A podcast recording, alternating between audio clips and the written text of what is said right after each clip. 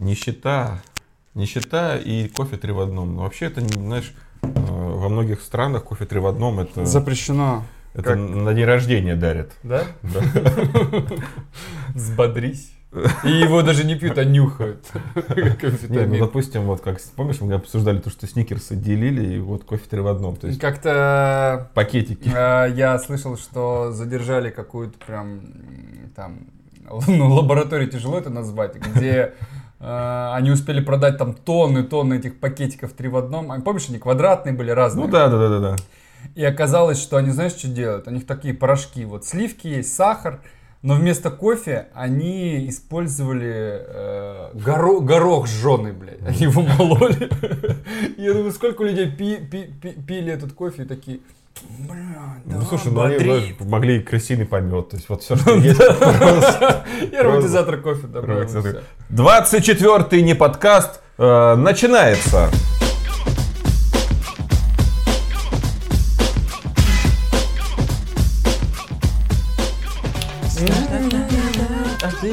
Пошла ужасная музыка фоном. Это наш джаз, потому что ты вот мне скинул подкаст своей знакомой, вот у них сделано все по правилам. У них классные микрофоны, у них, ну, правда, красивые голоса, женский, мужской, все как надо. Ага. Они обсуждают насущные темы. Да. Они полезные, есть, в принципе, полезные. Они есть на iTunes. У них играет джаз, очень какой-то такой легкий. Все правильно сделано. Там я послушал, так, несколько прокликал. Очень все круто сделано. Они везде есть, во всех классных платформах, а мы... Так они же программисты, они... Это элита общества, они везде, мама-то говорит, ну ты же программист, там... Да, давай сделай, чтобы ты был везде. Настрой телевизор. Да, это они твиттерят, ретвиттерят и все остальное делают. Не, мы андеграунд. Ретвиттер. Мы андеграунд. Я тебе больше скажу, когда станет больше, если люди начнут прибавляться, мы их не будем прибавлять. Это закрытая ячейка общества, не подкаст. А, кстати, есть ли там возможность поставить закрытую группу? Я думаю, да. То есть тебе постучаться, мы собираемся такое. Ребят, будем брать это. Сегодня было 9 заявок. Да. Я не принял никого. За этот месяц. Я не взял никого. И начинать с того, что здравствуйте, это не подкаст, а Олег, нет. Давай начнем называть как-то людей, ну типа зайчики или пирожки или зайчата. Оно должно, я думаю, да, можно, но оно должно само прийти. Само. Да, давай, не будем. Оно само придет. А как ты называешь девушку, в которую ты влюблен, или как по поводу вот этих вот всех местоимений и прилагательных? Как вот меня всегда корежило, когда там, знаешь, типа солнышко и все. Ну, то есть даже из моих уст я не мог, я это произносил, а потом такой, что я сказал, это же так глупо. Ты ей говоришь, она смеется. Ты у меня такой дурачок. Больше так не называй меня. Об этом же даже фильм сняли, не называй меня малышка. Знаешь, как я на работе делал? Так, называл по имени? Нет, дело в том, что у меня очень плохая память на имена. И я девушек, это всегда работает, если ты не знаешь имени. И это могло работать на протяжении, то есть ты мог поработать, а она там уезжает куда-нибудь, через месяц, там, через год опять работаете вместе. Всегда это срабатывало. Дорогая, малышка, типа, малышка, подвинь немножко ножку. Знаешь, вот такое вот. Ну, это обычно совсем. Да, очень просто. Типа, не на ты даже, не по имени, а вот так вот. Да. И она такая, хорошо. Да, и всех все устраивало. Ну, с девушками никак, а вот людей, с которыми ты знакомишься в баре, там, мужиков или там парней. Уважаемая. Я называю просто дружище. Дружище. Такой пьяным голосом. Дружище, бро. Ну, бро вот что-то не заходит, а вот дружище и нормально. Я такой, да, я твой друг, да. Да. Купи мне что-нибудь. Я же твой дружище. Я видел видос недавно. Он из серии каких-то сектантских на Ютубе. Женщина объявила себя каким-то там очередным реинкарнацией на Земле. Мессии. И она занимается тем, что общается с космосом. Только вчера об этом думал.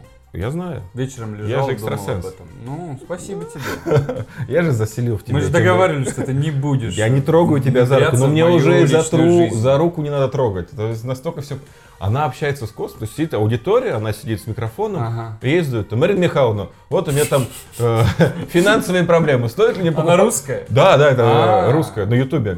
Стоит ли мне покупать гараж? И она начинает бормотать что-то такое несвязное. Просто смотрит наверх, что такое бормочет. И потом отвечает: гараж. Да, говорит, космос ответил вам, гараж нужно покупать. Я думаю, что за фигня? И потом я почитал. Оказывается, вот она говорит якобы на языке космоса. Космическом, да. Со Вселенной. Угу. И ты понимаешь, в чем дело? Что космос в ее представлении — это что-то всемогущее, которому все подвластно. Оно знает ответы на все вопросы, оно обладает неограниченной силой, но спотыкается о кириллицу. Да. Она не понимает, такое, что русский язык?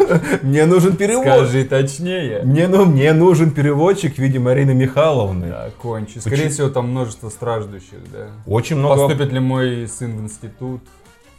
Ну, что-то такое, какие-то... Я считаю, что эти люди недостойны вообще ничего получить от космоса. Я считаю, что таких людей космос карает в первую очередь. Почему вы вообще считаете, что космос не тролль какой-то? Почему... Не, ладно, тролль. Почему ему есть дело до тебя? Да, да, с чего она взяла вообще, что космосу есть до кого-то дело? Ну вот она... Я не хочу жить в таком космосе, в котором есть дело до Марины Михайловны. Я хочу думать, что космосу плевать вообще на всех. Послушай, знаешь, о чем я вчера думал? Там нет такого, что плевать, не плевать. Ты же телепат, ты знаешь, о чем я думал? Да, я знаю. Давай, расскажи. Ну, я хочу, чтобы все знали тоже. Слушай, я вчера лежал и думал о том, что не появится больше мессий и пророков. Не появится новых религий. Потому что, когда это появлялось, там, в 320 веке до нашей эры, в первом, там, еще в каком-то веке. Тогда не было психиатрии. Тогда люди были необразованы. А сейчас, если появится человек, который скажет, что он разговаривает с духами или с космосом, на полном серьезе будет говорить, на него легко найти управу тем, что закрыть его просто в дурдоме, потому что там полно таких людей. Очень много.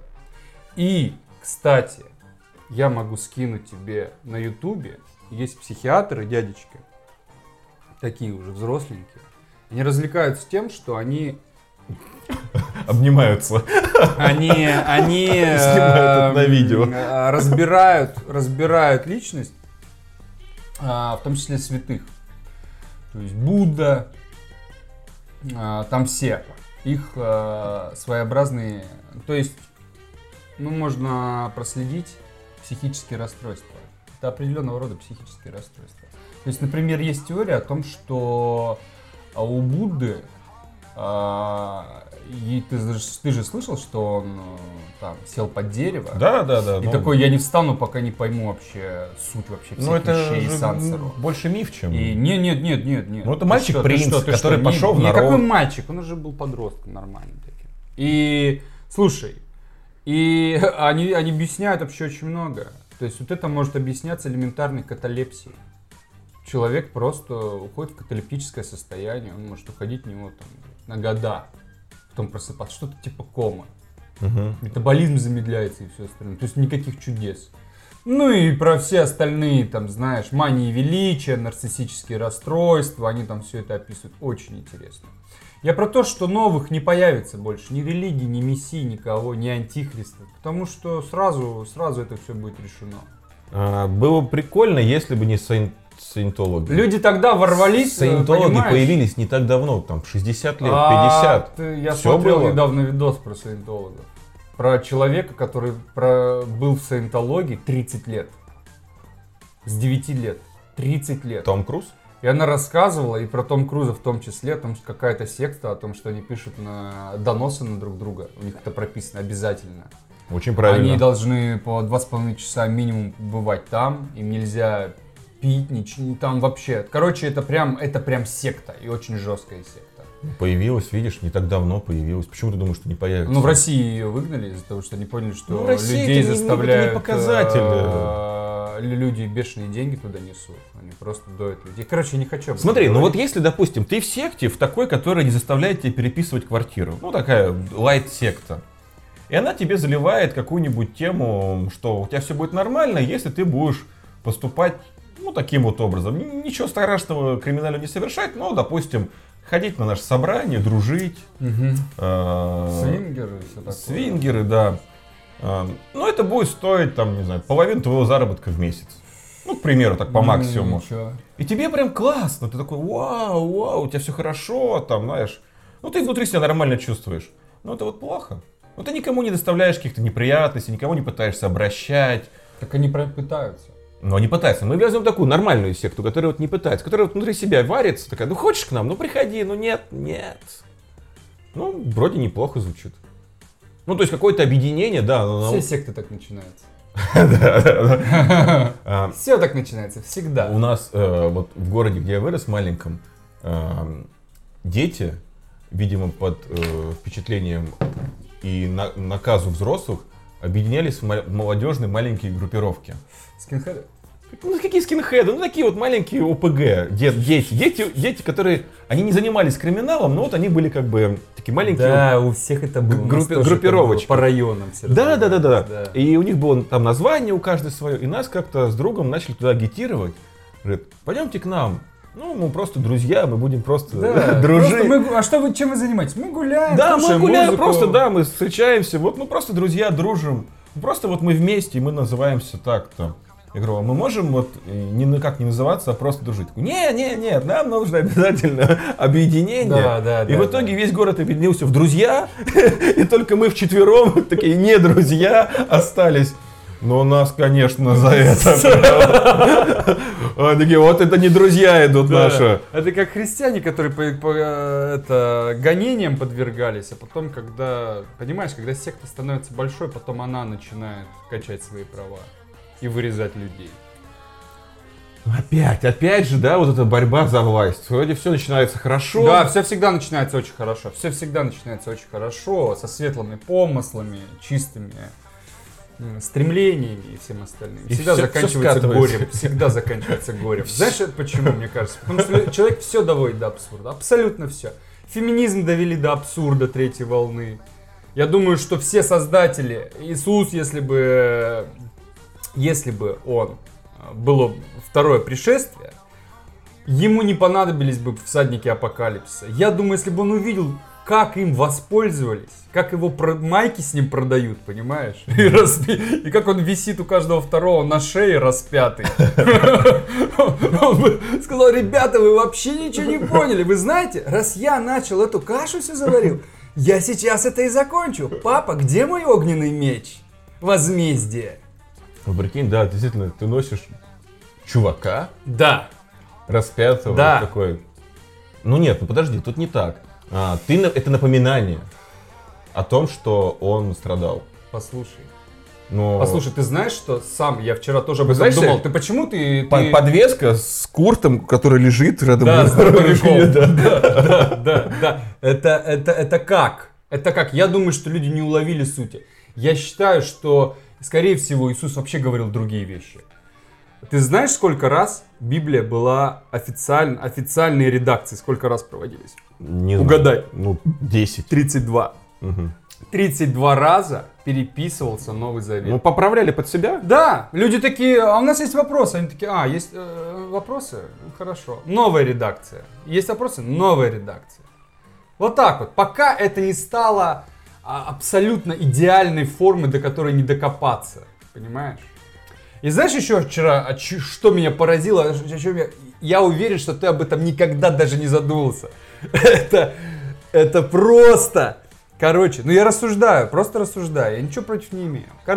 Это важное замечание. Да, это важное замечание в нашей стране.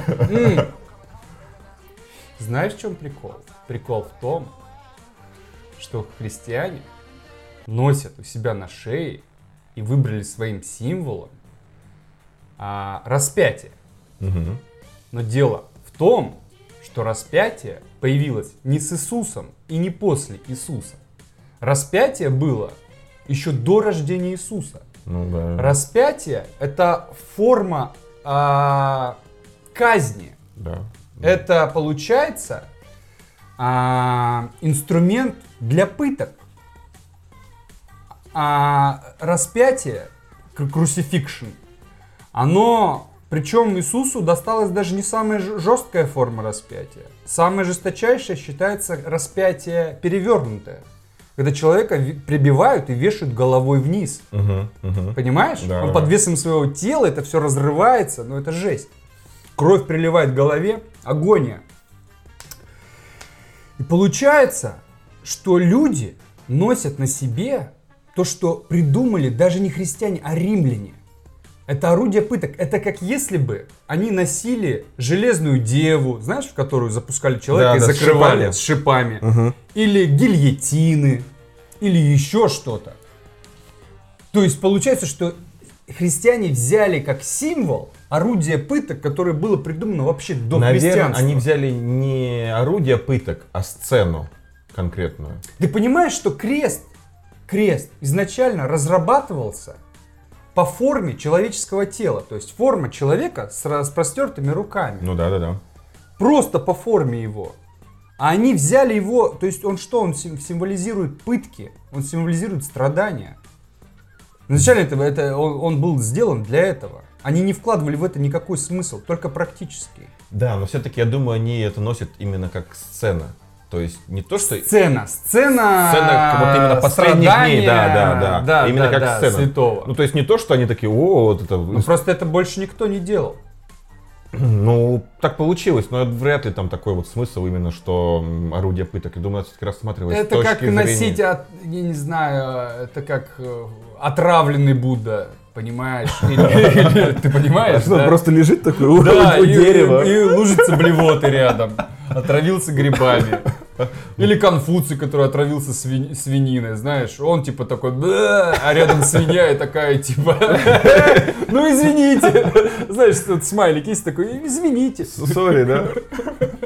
Да, слушай, ну нет, это как замечание прикольно, но я думаю, если это такое... Я просто подумал вчера о том, что само распятие появилось вообще до христиан. Это просто практическая штука для того, чтобы вкапывалось в землю, и человек висел в назидание. Они делали, римляне, это в назидание. Они не отрубали, как варвары, головы и вешали их на пики. Они людей специально оставляли живыми, медленно умирать, чтобы люди, которые идут, они видели их стенания, да. И думали, воу, эти ребята не просто убивают, я не хочу вот так вот закончить, лучше я буду себя тише и мирно вести. Просто вообще изначально не самая лучшая форма выбрана, понимаешь, я вот о чем хочу сказать. Так у них вообще не было по-быстрому, надо было подольше. То есть ты хочешь сказать о том, что если бы Иисуса четвертовали... То четыре коняшки такие разбегающиеся по груди. То есть получается, что нынешняя сцена зависела бы прямо пропорционально от того, как бы его казнили. Но если бы она была ужасной... И просто тогда было модно, был тренд на распятие. Они такие, новое слово в казнях. Да, тогда был просто типа, что с ним делать? Ну, сделай то же самое, что делаешь со всеми, распни. Хотя у них было множество всего, понимаешь? С ним могли сделать что угодно. Олово? Ой, свинец. Я не знаю, практиковали римляне это. Но это, понимаешь, должно было быть минимально ресурсозатратно. Это ведь идея для какого-то очень странного фильма, где описывается, а если бы Иисуса казнили, и так 10 вариантов, как бы это происходило с ним. Да, а еще я, знаешь, о чем вчера подумал? Тебя бы зарезали. Я бы подумал о том, я не собираюсь это снимать, я рассуждаю с того, что вижу. Послушай, а еще я подумал о том, что если бы мне сказали, как и большинству людей, я думаю, если бы сказали абсолютно точно. Он же знал, он типа шел такой, он же улыбался на распятии. Слушай, если бы тебе сказали о том, что, чувак, вот... 3 дня повисеть и помучиться. Есть вариант такой. И потом тысячелетие культа ты будешь культовой личностью. Да, сразу да. Видишь? Сразу видишь, да. О чем я тебе говорю? Сразу да. И я бы тоже сказал да. Все бы так я бы сказал, ребят. Хоть неделя. Ребят, провиши сколько надо. Тысячелетия того стоит. Бессмертие, да. Ментальное бессмертие. Слушай, ну ты просто... Поклонение. Ты наблюдаешь, ты же не участвуешь особо. Ну, да, там, страшно да. было бы, безусловно. Но ты это бы того скучно. Стоило. Ты можешь... Я думаю, что он был очень умный человек. И он понимал, к чему все это идет. Я думал, что он понимал, что... В любой культуре и религии базируется на жертве. И нужен козел отпущения, так сказать. Понимаешь, если ты много лет гонишь на правителя, то говорит, чувак, остановись. Так ему делали массу. И с ним же, ты знаешь, много замечаний. Римляне очень воспитанные люди. Так я говорю. И тогда был... раз его хватит. Да, тогда была Римская империя, то есть расцвет Римской империи. Она была очень себя уверенно чувствовала. И они могли позволить себе дипломатию, договариваться. К ним приходили иудеи, жрецы. Они говорили одно, а те говорили, нам не нравится это. Давайте найдем... общий консенсусу какому-то придем, да? Да? Да. И ему говорили, слушай, хватит, пожалуйста, вызовите, пожалуйста, Иисуса. Иешуа, вы опять за свое? Ну, мы говорили, вчера вот. Да, мы вчера буквально вот отпустили вас. И да, ты же знаешь, что вынудили, они не хотели этого делать, им сказали, ну, их вынудили, они такие, слушай, ну, все. Ты не, ну, мы не понимаешь. Да, мы ни при чем. Люди, то есть люди в этой стране, которую мы захватили, хотят, чтобы тебя распяли. Потому что здесь не любят христиан. Ты говоришь, что умный человек, он не понимал. Просто вот им говорит, хватит. Нет, я думаю, что он все прекрасно понимал. Возможно, он этого и хотел, ну точнее... Я, к сожалению, я думаю, что вот мы к чему пришли, к тому, что это был просветленный человек, конечно же, он был. Я думаю, что... Ты думаешь, был? Я считаю, что не был. Иисуса не было? Не было. Я думаю, был. Ну, как и Будда был, как и Мухаммед был. Человек, ты хочешь сказать, что Мухаммеда не было? Сейчас, внимание. Я ничего не хочу сказать про Мухаммеда. Я считаю, эти люди были. Они совершали чудеса? Они были просветленные, как Будда. То есть я считаю, что это просветление. Это просветление в разных странах, в разное время. Это люди, которые... Там описываются чудеса. Слушай, описываются чудеса не Иисусом, а людьми, которые были невежественны, необразованы. И затмение, извини меня, для них тоже было, они думали, что типа, все, конец они света. Они желаемые за действительное показывали. Да, люди нуждались в чудесах. Когда чем более ужасна твоя жизнь, голодна и нищета тебя окружает, тем больше ты тянешься к чудесам. Слушай, если так, то да, тогда нормально звучит. Но я все-таки всегда думал о том, что конкретные чудеса. Мы говорим о том, что проблема человечества в том, что оно все утрирует. Даже самую прекрасную, великую идею о любви, смирении, добре, понимании и принятии можно извратить и пустить на уничтожение целых цивилизаций. Да. Понимаешь? Просто цивилизации вырезались со слоганом «Мы вас всех похрестим». Вот до абсурда все доводится. Ницшанские понятия о сверхчеловеке сразу было взято очень легко на подхват фашистской Германии. Понимаешь? Да, все понятно. И возвращаясь к началу, почему ты думаешь, что такая идея не способна появиться по новой? Очень способна. Но вот правительство, общество заходит в кризис эмоциональный, моральный, экономический. И тут появляется человек, который говорит что он нового скажет. Он говорит про конкретные проблемы, что вот, ну что ты хочешь слушать? У вас нет денег. Мы сейчас про религию говорим. Про религию, да. У вас нет денег, потому что вот эти люди поступили неправильно. Такие, да, вот они поступают неправильно. Вы там плохо себя чувствуете, потому что вас там гнетут те-то люди. Они такие, да, нас гнетут те-то люди. А сейчас, внимание, точно то же самое говорил на своих выступлениях Адольф Гитлер. Он говорил, у вас мало денег. Да, это потому что вы в кредитах от евреев. Государство закабализировано. Да. У вас нет рабочих мест и места в институтах заняты евреями. Черными. Евреи. Да, это евреи. Все так. То есть... Вы хотите жить лучше? Да, я знаю, как сделать лучше. Все правильно. Вот так это и происходит. Во время кризиса появляется такой персонаж. Во время кризиса появляется персонаж. То есть, когда мы будем на самом дне, появится такой персонаж, который скажет, я знаю выход. Это насилие над другой нацией. А еще я думал, почему-то После христианства я вдруг начал размышлять о фашизме. Ага. И с утра ко мне пришла идея. Ты знаешь, я недавно читал одного ламу буддийского. И там, просто отвлеченно, интересная идея была о том, что между бодрствованием, то есть ты понимаешь, что ты еще в сознании находишься, да, и сном, то есть уже когда ты себя не находишь, есть промежуточные состояния. Да. Понимаешь? Да. Они называют это бордо. Это состояние, которое схоже с состоянием перед тем, как ты живешь, и вот переходишь в смерть. Угу. И точно такой же отрывок состояния происходит между переходом ото сна к бодрствованию, когда ты еще не проснулся, но уже и не спишь.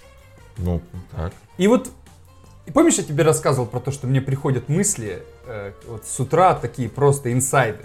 Угу. Помнишь? Да-да-да. Вот они приходят именно в это время, когда я еще не проснулся, я уже начинаю просыпаться, эта штука у меня пульсирует. И, короче, я сегодня, когда просыпался, подумал о том, что почему-то я подумал о том, что фашисты не виноваты. Мы сегодня прям усугубляем. Не виноваты ни в чем. Ты знаешь, дело в том, что до фашистской Германии, фашистская Италия была, это там была фаша, это национализм в Германии был. Слушай, до этого не было такого.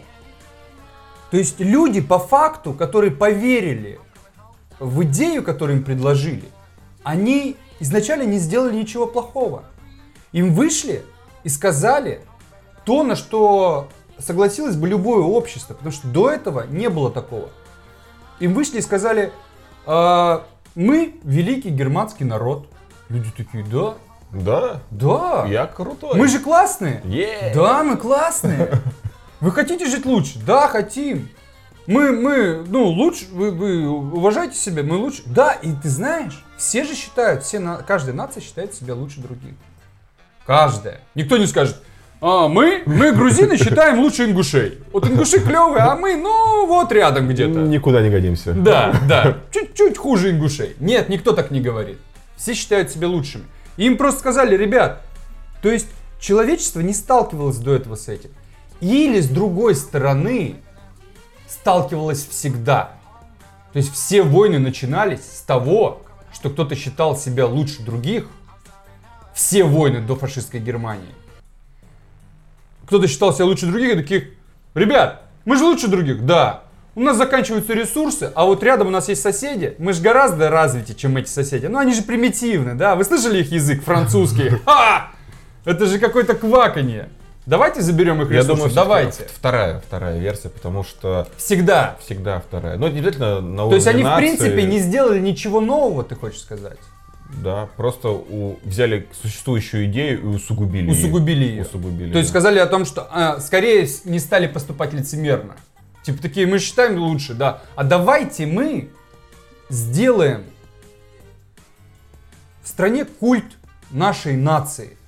Возведем в самую высокую степень нас. Есть только мы и все, что кроме нас.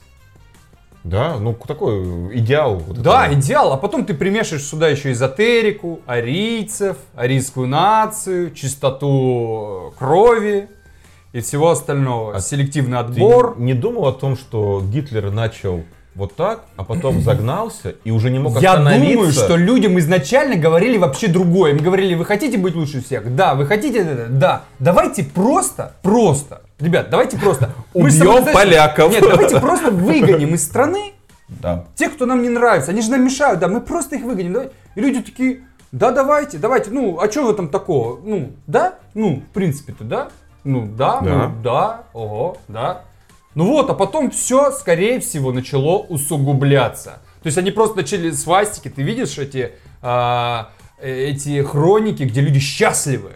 счастливы быть, но принадлежать же... данному обществу. Они цветут, у них глаза горят, но слезы счастья и все остальное, понимаешь? Сильная. Они такие, да. А потом началось потихонечку, потихонечку. Ты знаешь изначально, как выглядели концлагеря?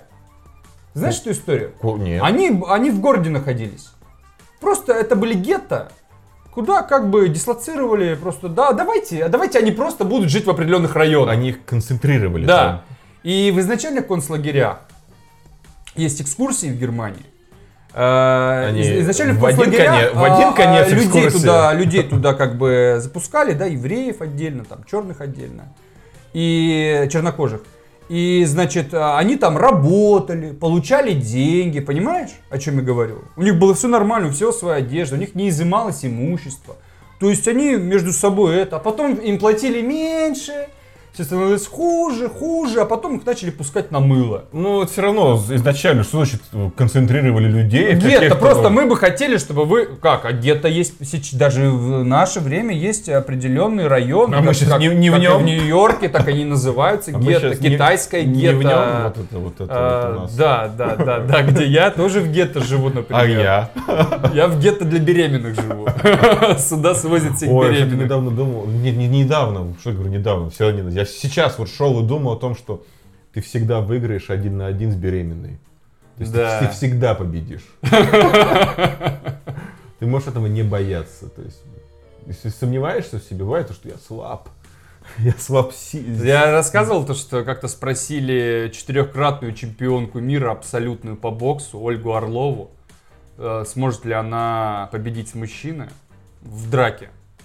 Она сказала, что я не смогу победить даже полупрофессионала, мужчину. Просто, без вариантов. Без вариантов она говорит. Ну, это просто механика. Скажи, это феминистки. Вот. Да, она такая женщина с мускулами, то есть она очень-очень мускулинная. Очевидно, что у нее очень хорошо развиты мускулы, она такая высокая, крепкая женщина, с которой я бы не хотел встретиться. Может, она лукавит, конечно. Нет, она абсолютно серьезно. Она говорит, я много раз отвечал на этот вопрос. Полупрофессионального тоже спортсмена? Они спаррингуются. Или просто мужика на улице? Полупрофессионального боксера. Который, занимается лет 5, скажем. А мужика на улице? Я не знаю, смотря какой мужик, я думаю. Они же спаррингуются. Бухой мужик. Для того, чтобы тебе легче было на соревнованиях, тебя всегда перед соревнованиями ставят с более сильным спарринг-партнером. И она знает, что такое, скорее всего, мужской удар, мужской блок, мужская реакция. И она такая, не-не-не, она такая, девочки, не надо туда лезть. Она знает это и на ринге, и дома. Да, прикинь.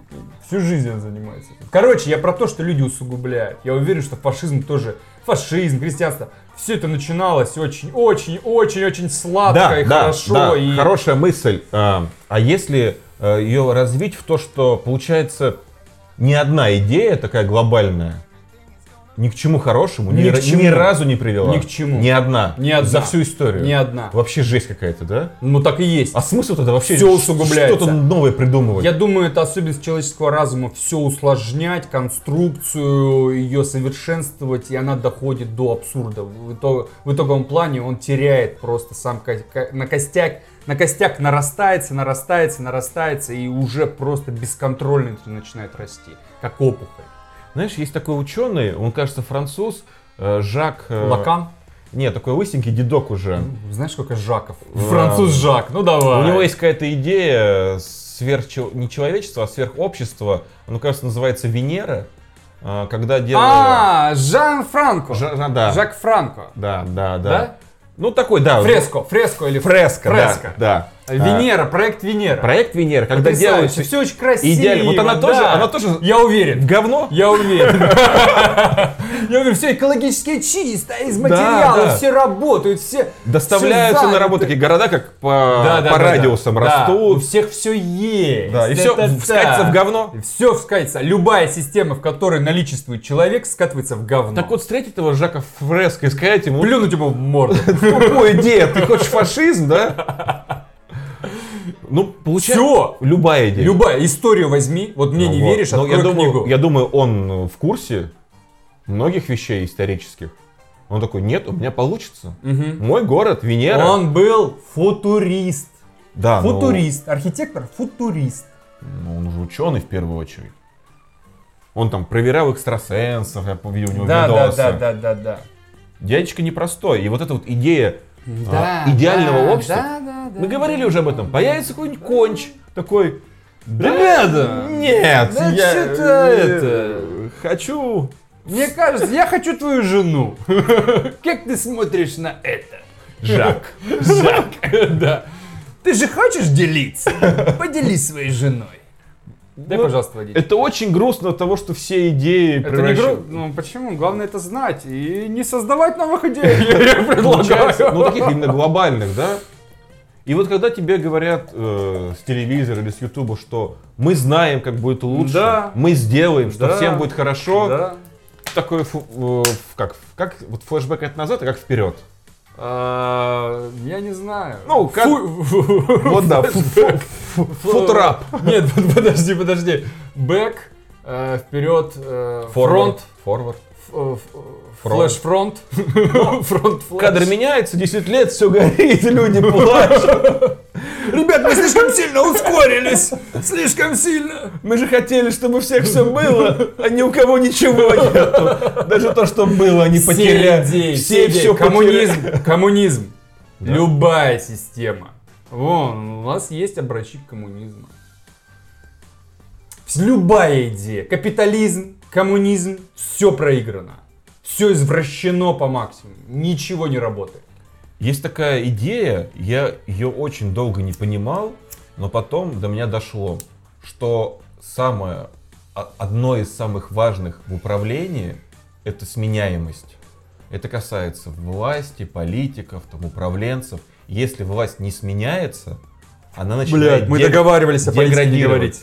И нет, и к тому, что если у тебя какая-то идея, и она, ну, там, идеального общества, и она всегда в рамках одного человека, он ее усугубляет. А если эта идея поддерживается разными людьми, ну, то есть они, которые вот во главе, и они будут меняться, то, возможно, все не скатится. Я могу все не скатывается, когда у власти все время один и тот же чел.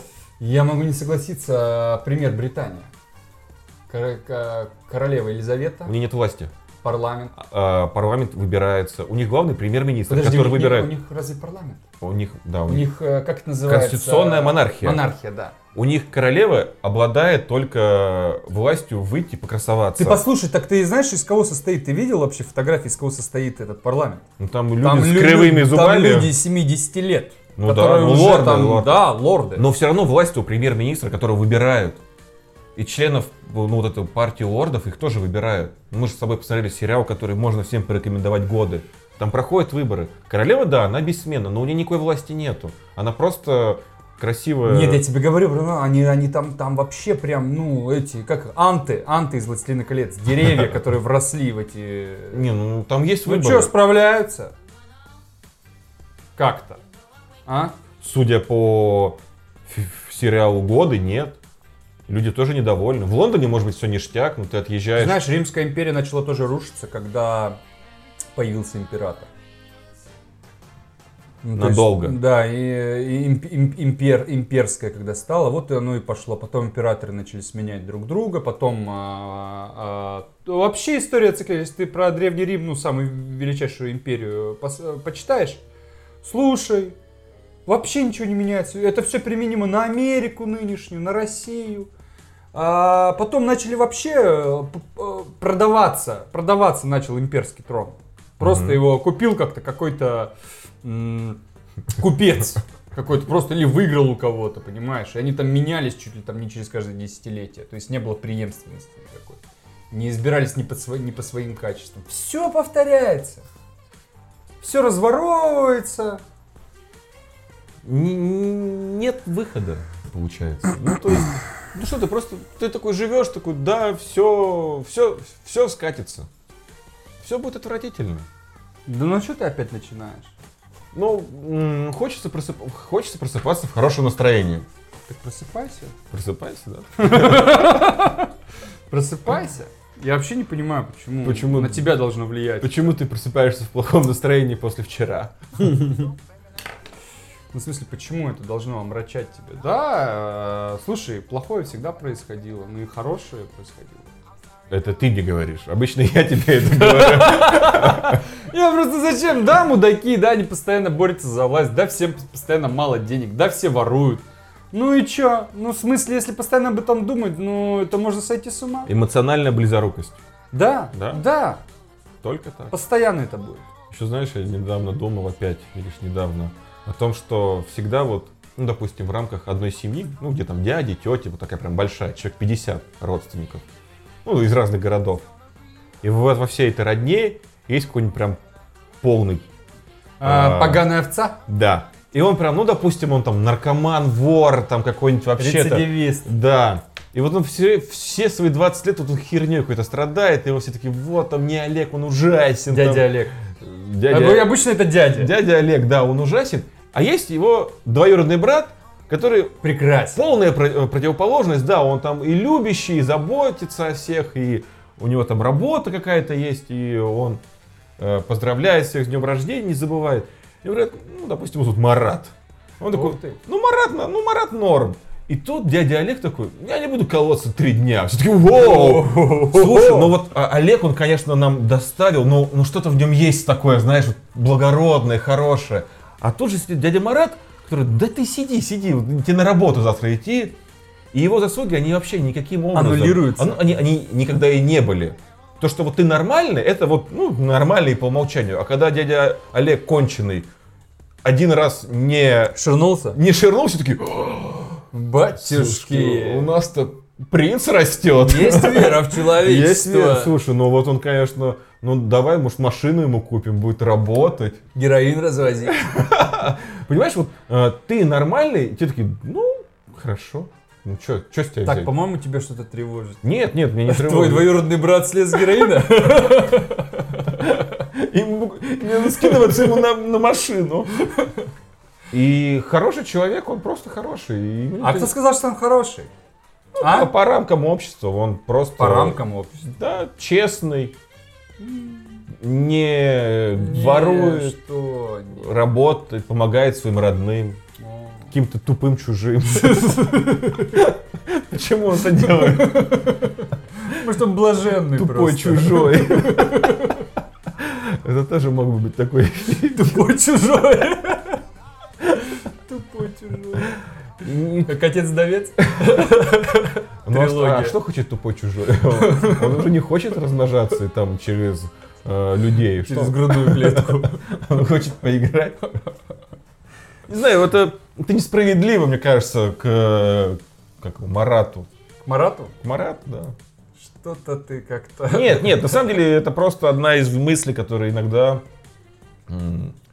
Ну, ты видишь это и в фильмах, ты видишь там все в книжках о том, что какой-то вот негативный персонаж за всю жизнь делает что-то одно хорошее, такие, молодец. Потому, я думаю, потому что это вдохновляет, потому что, знаешь, потому что люди хотят верить, ну, даже не в чудеса, а в том, что человек может найти в себе волевые качества, и они, думаю, они все проходили через тяжелое и плохое. Я думаю, они восхищены Олегом, потому что он нашел в себе психические и духовные силы для того, чтобы хотя бы попытаться изменить свою жизнь. Их вот это вот... Да, ну а второе... Потому что они понимают, что и у них получается бороться с неприязнями и невзгодами какими-то, и неприятностями. Они понимают, что Олег-то неплохой человек. Плохих людей не бывает. Они понимают, что он просто слабый. И эта слабость, она во всех есть. И они и в себе ее ощущают. И им, даже когда они его осуждают, хочется верить в то, что каждый человек способен... Это красиво. Это красиво. Дядя Марат каждый день не колется. А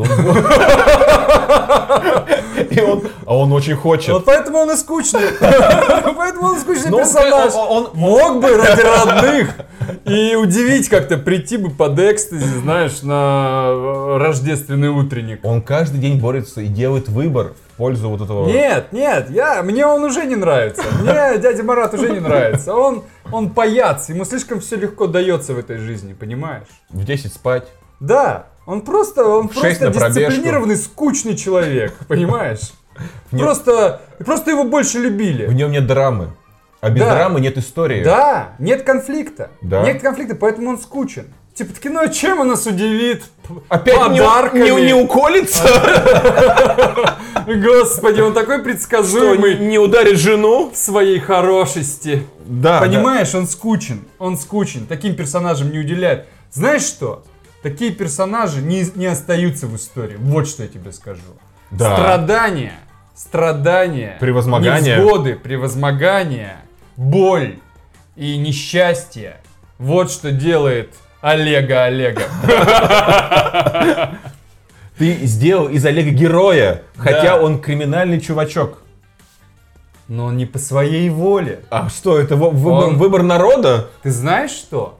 Это элементарная христианская мораль. Ты знаешь, кто ближе к Богу? Грешник. Потому что грешник грешил, он видел темную сторону, и он пришел с темной стороны в лоно Господа, и Господь принял его. И даже в Библии и в священных писаниях говорится о том, что Господу милее грешник. Да, согласен. Чем праведник. Да. Понимаешь?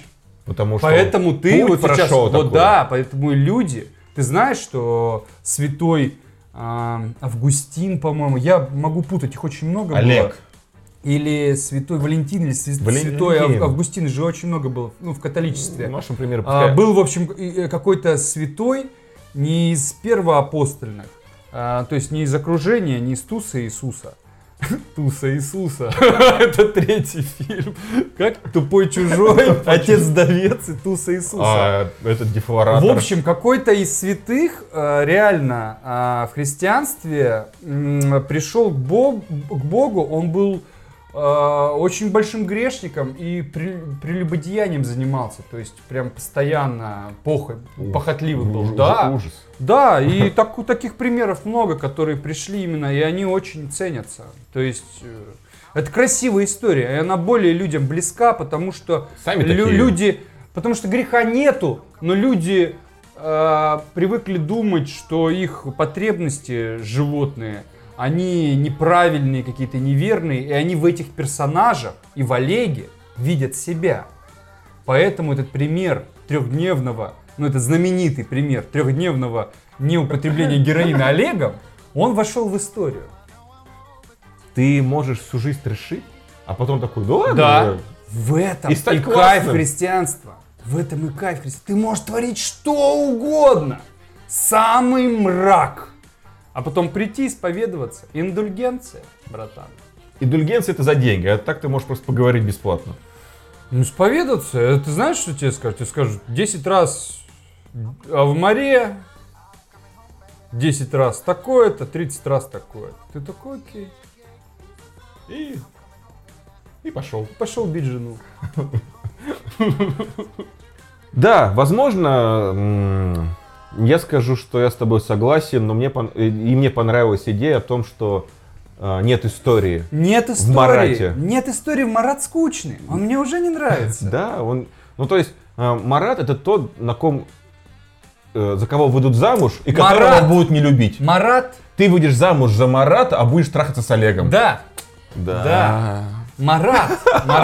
Олег хорошо устроился, он и ширяется. Марат — это из Симпсонов Нед Фландерс. Да. Неда Фландерса никто не любит. Потому что он очень хороший.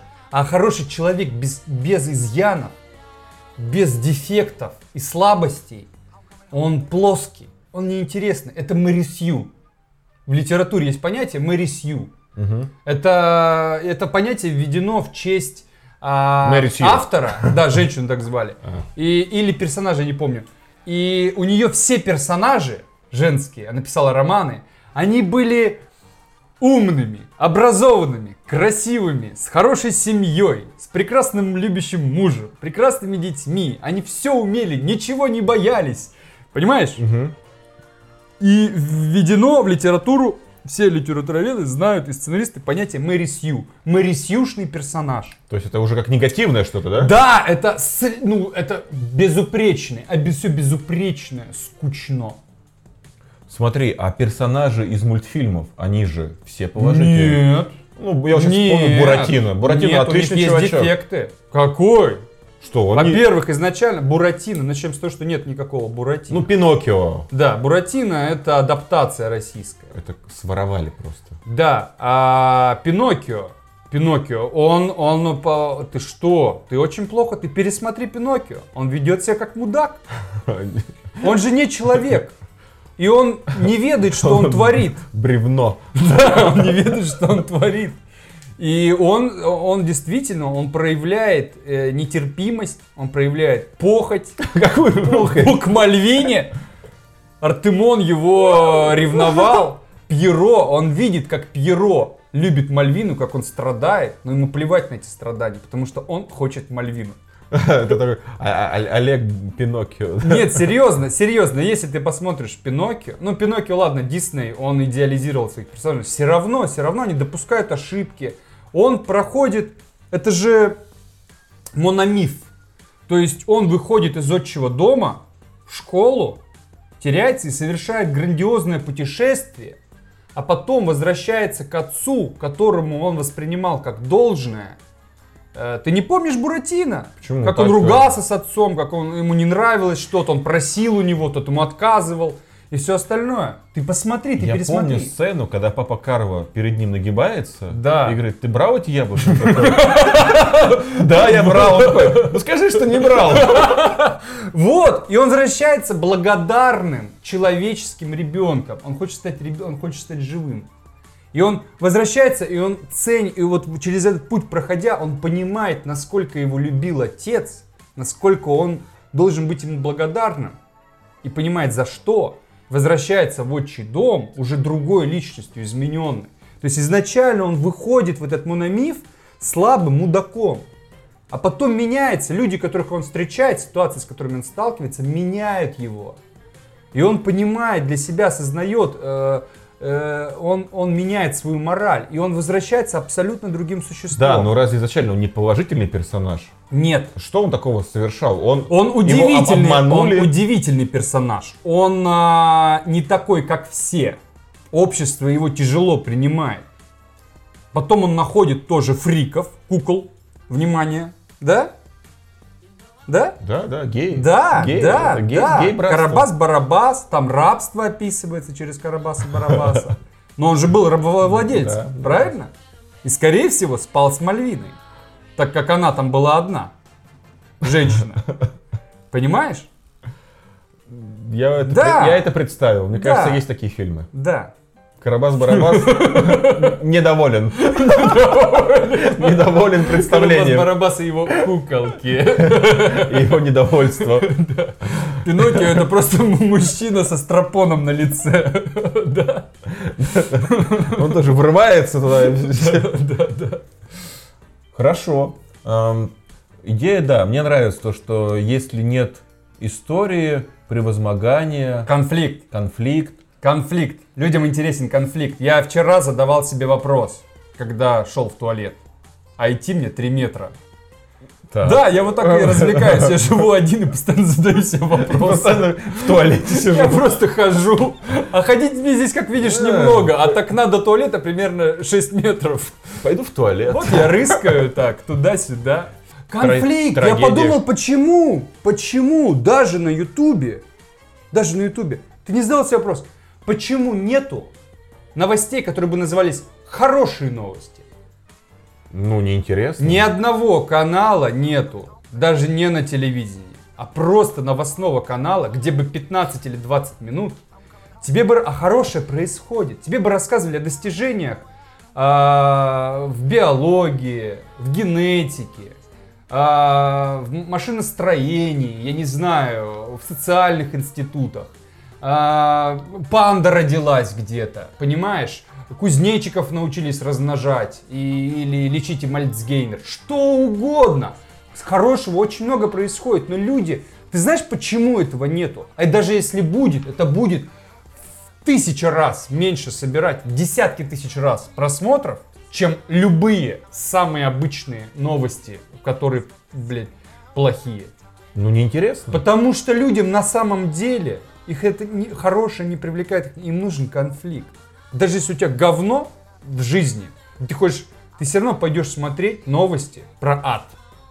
Ад, который творится в твоей стране. Поэтому я тебе и сказал вчера о том, что я себя изолирую от новостей и всего остального. Не надо мне присылать никакие ссылки там про то, что там кто отстаивает ЛГБТшные какие-то, понимаешь, настроения, вся эта возня. А ты думаешь, что вот эти люди, которые это делают, они тем самым не расширяют свою аудиторию, не пиарят себя? Ну, конечно. Которые говорят, мы со сцены, мы за ЛГБТ и целуются. Конечно, занимаются. Да, этим. Для того, чтобы увеличить продажи нового альбома. Я никому не верю. Я не верю этим защитникам, это пропаганда и все остальное. А как заявлять о своих нормальных намерениях, чтобы кто-то не сказал, что это ради пиара? Я смотрел. Вообще вот, нет, у тебя способов нету. Как заявить о том, что ты думаешь, что тебе сказали? А не надо ничего пытаться тебе продать. Понимаешь, если ты ничего не продаешь, если ты себя не пиаришь, самые чистые и праведные помыслы остаются инкогнито. Вот как.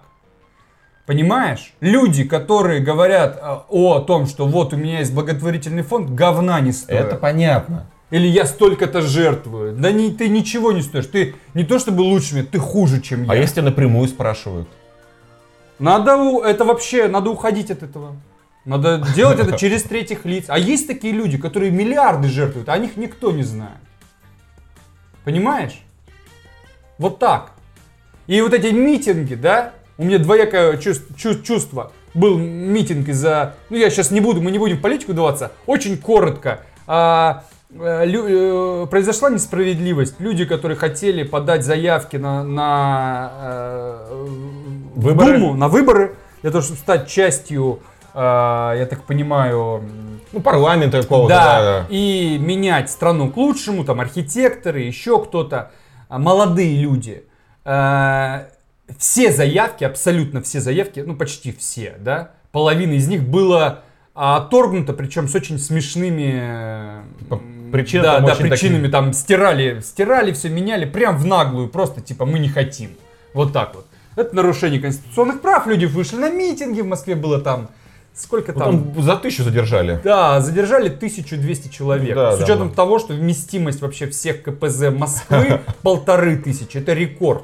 Это рекорд поставила. Я читал. Да. В общем, и знаешь что? Я такой, такой включил, посмотреть. Изначально я хотел посмотреть, как людей бьют. Просто...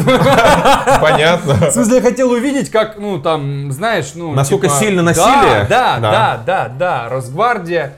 И забавно, что людей бьют люди, которым выплачиваются зарплаты из их налогов. Да. То есть ты спонсируешь того, кто придет к тебе ночью, взломает твою квартиру и отведет тебя в тюрьму. Такая змея, которая кусает саму себя за хвост. Так всегда было, да. И знаешь что?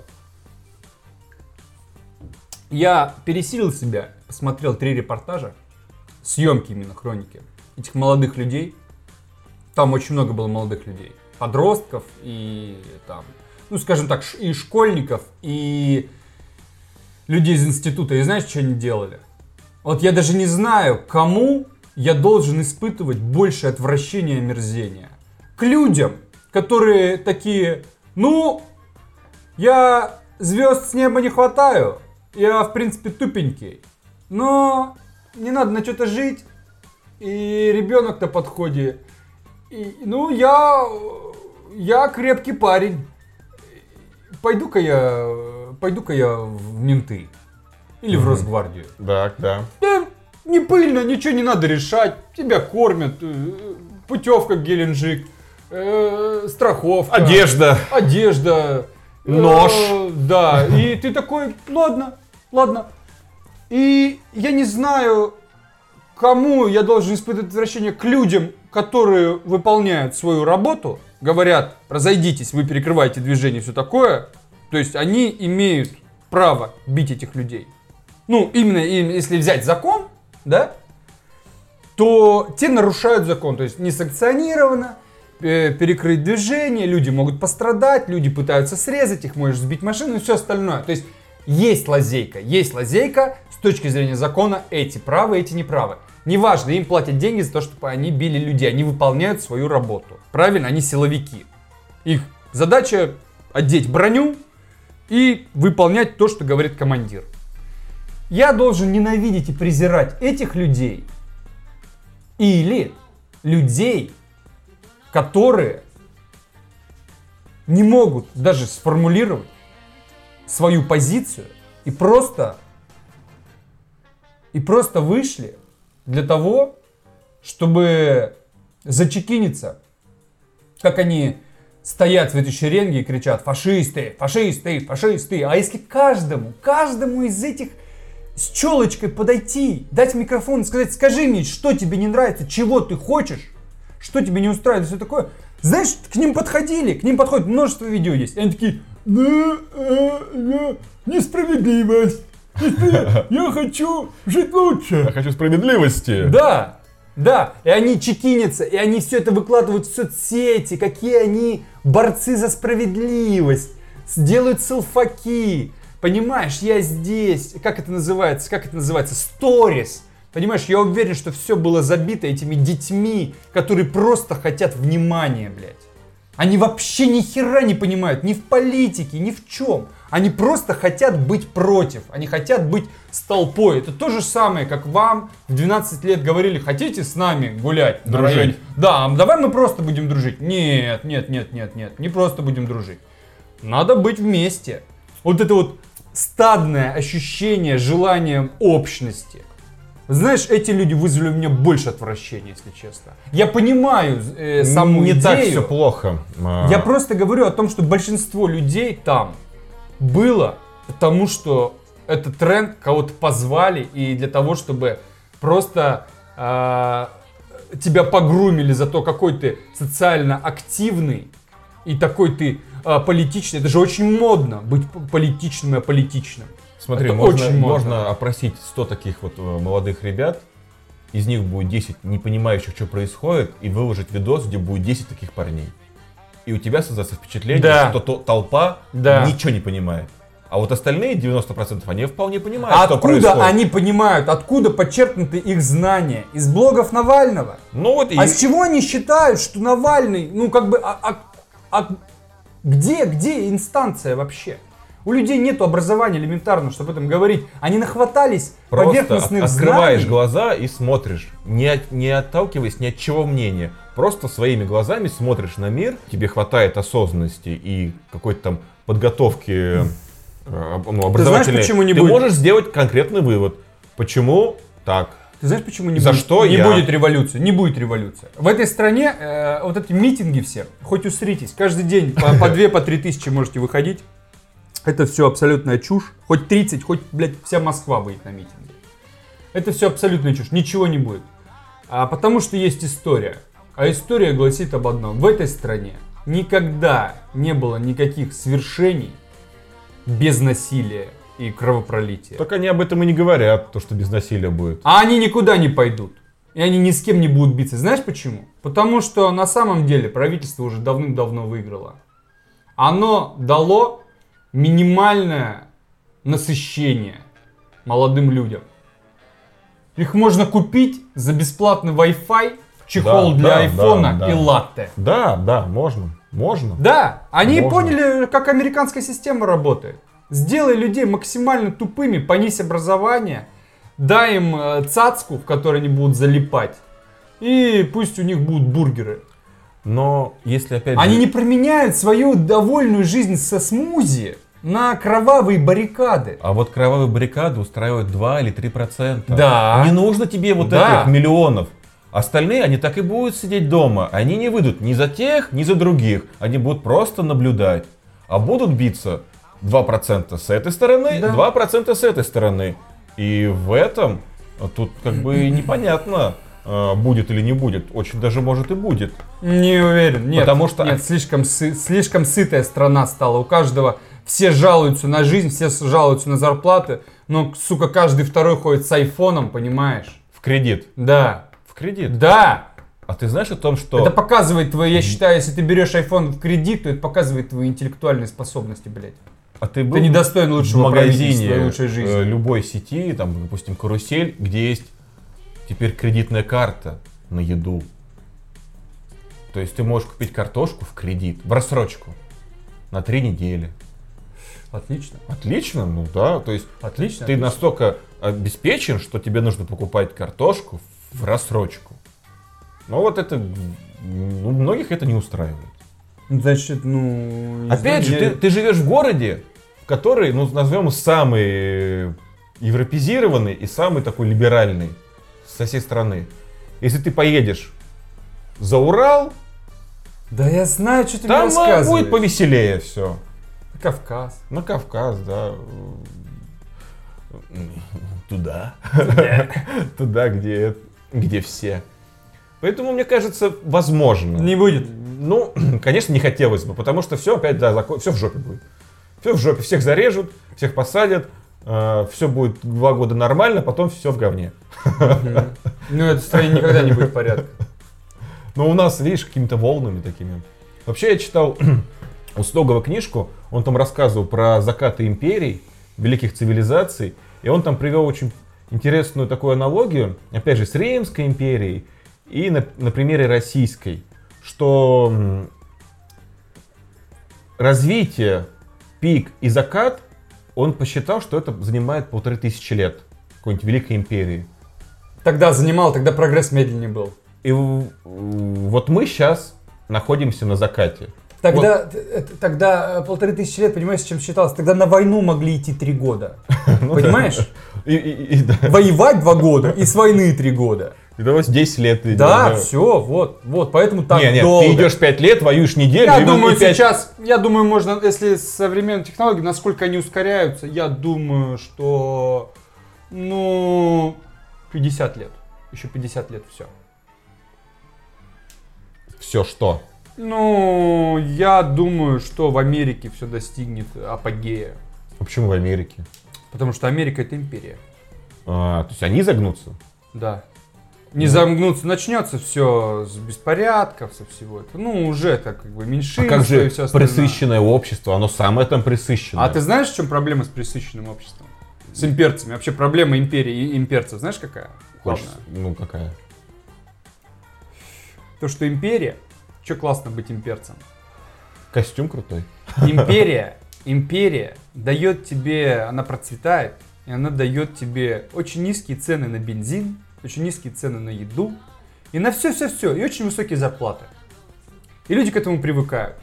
Угу. И чтобы не начались массовые беспорядки и беспредел, необходимо поддерживать ресурсы. А ресурсы заканчиваются. И Америка именно поэтому и развязывает войны в других странах, потому что кончаются ресурсы, нефть кончается и все остальное. И ты идешь к гостям. Забирать ресурсы. Да, все получается же пока. Да, но осталось крайне мало стран со стратегическими интересами, одна из которых Россия. Которая тоже... Все начнется, беспорядки начнутся, когда начнутся в Америке повышаться цены и понижаться зарплаты. Потому что на протяжении уже многих десятилетий ты живешь и ты привык, что у тебя бензин стоит там $1, а тут он будет стоить как у нас. Понимаешь? А ты бы не хотел поучаствовать в массовых беспорядках? Хотел бы. Так я тоже хотел. Такое прям мародерство классическое, когда ты выбиваешь витрину, выносишь что-нибудь оттуда. Стоп. Мы же сейчас говорим, надо оговариваться, о фантазиях. Нет, это просто сон. Да, когда я смотрю беспорядки, там как держат баррикаду, а другие типа такие фашисты, кидают мне бумажки. Мне всегда думаю, вот сейчас полетит коктейль Молотова. Да. Для меня это символ революции вообще. Да. Просто в толпу ОМОНа. Баба. Пацан в кепке с повязкой на лице, рука одна и здесь и швыряет Молотов. Да, я пошел, поучаствовал. Да, но тебе же после беспорядков хочется вернуться домой, чтобы все было нормально. Но такие фантазеры, невротики, как мы, никогда не участвуют, так что успокойся. Я ходил на митинги. Так скучно, просто ничего не происходит. Это был 24-й выпуск. Да, мы можем с вами заканчивать. Ничего не происходит, да? Никто не горит, вообще никто ничего не говорит. Кто-то кричит в матюгальник и такие, да. Я, кстати, тут когда 3 дня назад ходил к врачу, и он забрал мой зуб. И пошел на митинг. Он забрал мой зуб, он говорит, надо его убрать. Я говорю, почему? Он же нормальный. Он нормальный, но он тебе не нужен. Я говорю, почему? Он у тебя лежит. Я говорю, да, болит, он же не болит. Часто как формируется некорректно. Он у тебя заболит, лет через 10 его надо забрать. Я говорю, хорошо, это самый дальний мудрости, который лежит, он очень большой, будет неприятно. В итоге там хороший дядечка, он взялся за него, одел мне очки солнцезащитные, ну такие стоматологические. Говорит, закрой глаза. А он вылез, подожди, он у тебя под десной был или он вылез? Не, он просто на боку, нормально. Вылез на бочку. Да, да, но он давно уже лежит, уже сколько, много лет он там лежит. И он его взялся и говорит, сейчас попробуем качнуть. Я чувствую, как вот голова такая качается, он такой, эх, придется распиливать. И взял, начал распиливать. Ну да. И только он закончил распил, такой, все. Что? Все? То есть очень-очень... Ну, что там такая дырень просто, не знаю. Засасывается все. Ну, там вся еда, вот все там. Надо есть, поворачивай голову в другую сторону. Просто так вот наклоняешь голову и ешь этой стороной. Мы закончили? Да, как всегда, 20... ни о чем. Ниоткуда вышли, никуда ушли. 24. Тупой чужой. И... Давай перечислим. Туса Иисуса. Туса Иисуса, тупой чужой, отец-вдовец и какой-то еще был дефлоратор был. Ну, дефлоратор это... Дефлоратор выбивается, потому да, что нету игры слов. Да, мне кажется, его можно забыть. Он пошлый. Ну, то есть там все понятно, что ты делаешь. Аниматор-дефлоратор. Который с детьми, знаешь, ну, аниматоры детей развлекают. Такой вот не пропустит. Все!